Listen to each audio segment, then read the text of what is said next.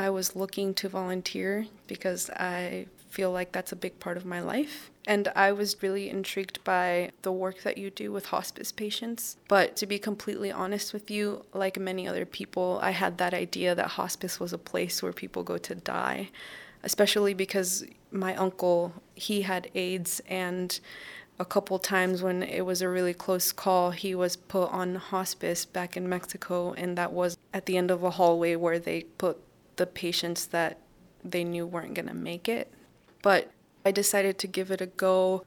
Did training change what you thought of hospice? The training was really instrumental for me. I learned a lot of things, not just about hospice, but about myself and my boundaries.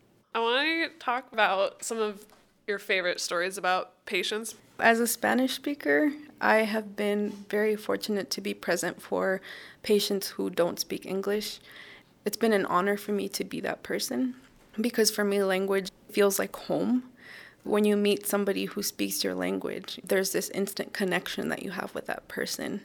With my first Spanish speaking patient, the thing that sticks with me the most is the way that her whole demeanor changed when I came into the room she would say, Ay, mamita, I'm so glad you're here. Mamita, it's a term of endearment for like a child.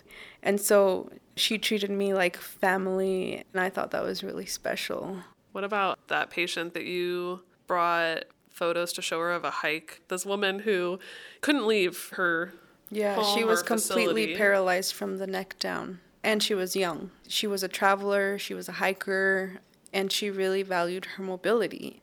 And even though our first connection was the language connection, it wasn't really enough because she was so full of anger. And she would say things like, Why are you here? I'm dying. Why should I waste my time with somebody who I don't know? Why should I try to build this relationship with you now when I'm gonna die? I think I answered that honestly and I said, You're right. Why should she care? And at the time, I was really into hiking alone. And there was one hike that I decided to dedicate to her because I thought if she could move now, I know this is what she would be doing. So as I was hiking, you know, I would take video of the beautiful scenery and I would say her name. I would say, "Hey, we got this. We can do it." Especially on the really hard parts. I got to the waterfall. I took a little video yeah. of that. And I think I said something in the video like, "I know you can't be here, but I just want you to know that this is for you. I put all the little pieces together into a little one minute clip. And the next time I went, I said, Hey, I made this for you.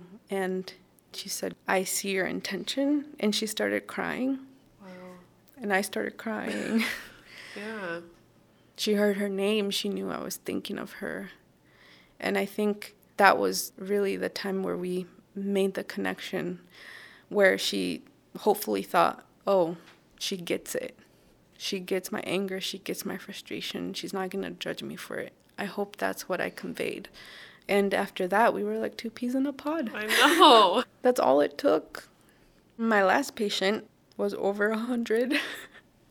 I was with her for a really long time and I miss her. Yeah. I love that her life was God and chocolate. So simple. Oye, mamita, me trajiste chocolate. Where's my chocolate? Where's my chocolate? And every time she got her chocolate, she'd be like, mm, this is the most delicious thing ever. And she would just savor it. She had a lot of hallucinations, and a lot of times we were on a porch back home. And that's where you have to be as a volunteer. If you're traveling back in time, you travel back in time.